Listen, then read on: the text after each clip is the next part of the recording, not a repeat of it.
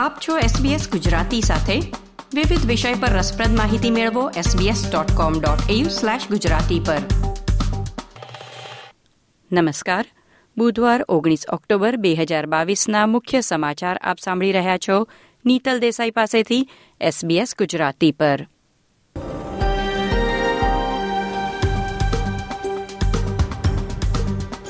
આજના મુખ્ય સમાચાર. મરે નદી આજે છલકાવાની સંભાવના અનેક ગામ હાઈ એલર્ટ પર મૂકવામાં આવ્યા. વિક્ટોરિયાની રાજ્ય સરકારે પૂર પીડિતો માટે સહાય પેકેજની જાહેરાત કરી. ઓસ્ટ્રેલિયાના વિદેશ પ્રધાનની અતિ મહત્વની ગણી શકાય એવી કુક ટાપુની મુલાકાત.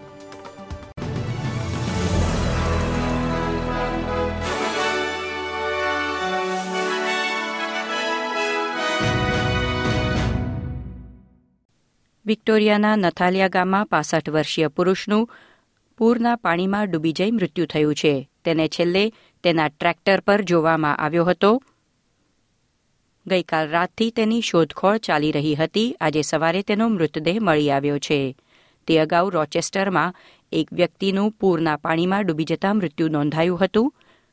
આ સાથે હાલના પૂરમાં પ્રથમ બે મૃત્યુ નોંધાયા છે. વિક્ટોરિયાની રાજ્ય સરકારે પૂરની કટોકટીના પ્રતિભાવ રૂપે ઓગણીસ પોઈન્ટ પાંચ મિલિયન ડોલરનું સહાય પેકેજ જાહેર કર્યું છે. વિક્ટોરિયા અને ન્યૂ સાઉથ વેલ્સની સરહદ નજીક મરે નદીમાં પાણીનું સ્તર વધતા ઇચુકાના રહેવાસીઓને સ્થળાંતર કરવા તૈયાર રહેવાની ચેતવણી આજે સવારે આપવામાં આવી હતી. મરે નદીના પાણી દોઢસો વર્ષમાં સૌથી ઊંચા સ્તરે પહોંચવાની અપેક્ષા છે. તેથી ઘરોને બચાવવા માટે ઇચુકામાં અઢી કિલોમીટર લાંબી રેતીની થેલીઓથી બનેલી દિવાલ બનાવવામાં આવી છે. બીજી તરફ વિક્ટોરિયાના રોચેસ્ટર ગામમાં, શેરીઓમાં અને ઘરોમાં પૂરનું પાણી ફરી વળ્યું છે. ત્યાં પૂર પછીની સફાઈ કામગીરી શરૂ થઈ છે. સત્તાવાળાઓએ જણાવ્યું છે કે રહેવાસીઓએ આઠ અઠવાડિયા સુધી ગટર વ્યવસ્થા વિના રહેવું પડે તેવી શક્યતા છે. ન્યૂ સાઉથ વેલ્સ રિવરીનાના પ્રદેશમાં મુરુમ્બીજી નદીના પૂરને કારણે સિડની અને એડલેડ વચ્ચેનો લગભગ દોઢસો કિલોમીટર સ્ટુઅર્ટ હાઇવેનો રસ્તો બંધ કરવામાં આવ્યો છે. નેવેલ હાઇવે જે ક્વીન્સલેન્ડ સરહદથી મરે નદી સુધી જાય છે તે પણ પાણી ભરાઈ જતા બંધ કરવો પડ્યો છે. ન્યૂ સાઉથ વેલ્સમાં બુધવારથી ફરી એકવાર ભારે વરસાદની આગાહી છે. ગુરુવારે વાવાઝોડાનું જોખમ વ્યાપક વરસાદ લાવી કાંઠે વહી રહેલી નદીઓમાં પૂરની સંભાવના વધી રહી છે. અતિશય વરસાદ ઉત્તર પશ્ચિમ મધ્ય પશ્ચિમ અને દક્ષિણ પશ્ચિમના અમુક ભાગો માટે મોટી ચિંતાનું કારણ છે. બ્યુરો ઓફ મ્યુટિરિયોલોજીના ડીન નેરેમોરે એબીસીને જણાવ્યું હતું કે ખૂબ જ ગંભીર અને ચિંતાજનક પરિસ્થિતિ વિકસી રહી છે.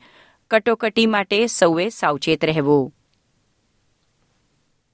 ઓસ્ટ્રેલિયાના વિદેશમંત્રીએ પેસિફિક ટાપુઓ સાથે સંબંધ સુધારવા પ્રથમ વખત કુક ટાપુઓની મુલાકાત લીધી છે. ઓસ્ટ્રેલિયા અને કુક ટાપુઓ વચ્ચેની ભાગીદારી માટે તેને એક ઐતિહાસિક મુલાકાત ગણવામાં આવી રહી છે. પ્રધાન પેનીવોંગે જણાવ્યું હતું કે તેઓ ઓસ્ટ્રેલિયાના પેસિફિક ટાપુઓ સાથેના સંબંધ મજબૂત બનાવવા માટે પ્રતિબદ્ધ છે. આવતા મહિને યોજાનાર ફૂટબોલ વર્લ્ડ કપ માટે લાખો ફૂટબોલ ચાહકોના આગમનની તૈયારી રૂપે કતર એરવેઝ પોતાની ફ્લાઇટમાં ઘટાડો કરી રહી છે. ચીફ એક્ઝિક્યુટિવ અકબર અલ બેકરે કહ્યું કે ટુર્નામેન્ટ માટે અપેક્ષિત એક પોઈન્ટ બે મિલિયન મુલાકાતીઓને લાવતી સેંકડો ફ્લાઇટ્સ કતરમાં ઉતરાણ કરશે.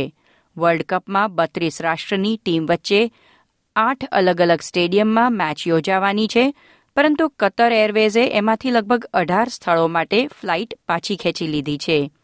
અલબેકર કહે છે કે ઇવેન્ટમાં આવતા ચાહકો માટે એરપોર્ટ પર જગ્યા બનાવવી મહત્વપૂર્ણ છે તેથી કતર એરવેઝ અન્ય એરલાઇનની સુવિધા માટે ફ્લાઇટની સંખ્યા ઓછી કરી રહી છે.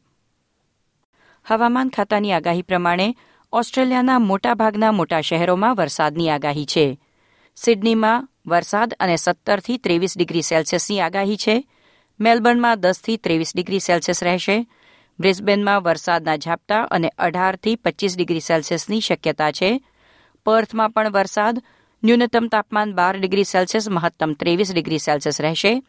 એડેલેઇડમાં ચૌદથી ત્રેવીસ ડિગ્રી સેલ્સિયસ અને વરસાદની શક્યતા છે. હોબાર્ટમાં ન્યૂનતમ તાપમાન આઠ ડિગ્રી, મહત્તમ અઢાર ડિગ્રી સેલ્સિયસ રહેશે. રાજધાની કેનબેરામાં પણ વરસાદની આગાહી છે. તાપમાન અગિયારથી ઓગણીસ ડિગ્રી સેલ્સિયસ વચ્ચે રહેશે. ડાર્વિનમાં તોફાની વરસાદ અને છવ્વીસથી ચોત્રીસ ડિગ્રી સેલ્સિયસની આગાહી કરવામાં આવી છે. આ સાથે આજના સમાચાર સમાપ્ત થયા. લાઇક શેર કોમેન્ટ કરો. એસબીએસ ગુજરાતીને ફેસબુક પર ફોલો કરો.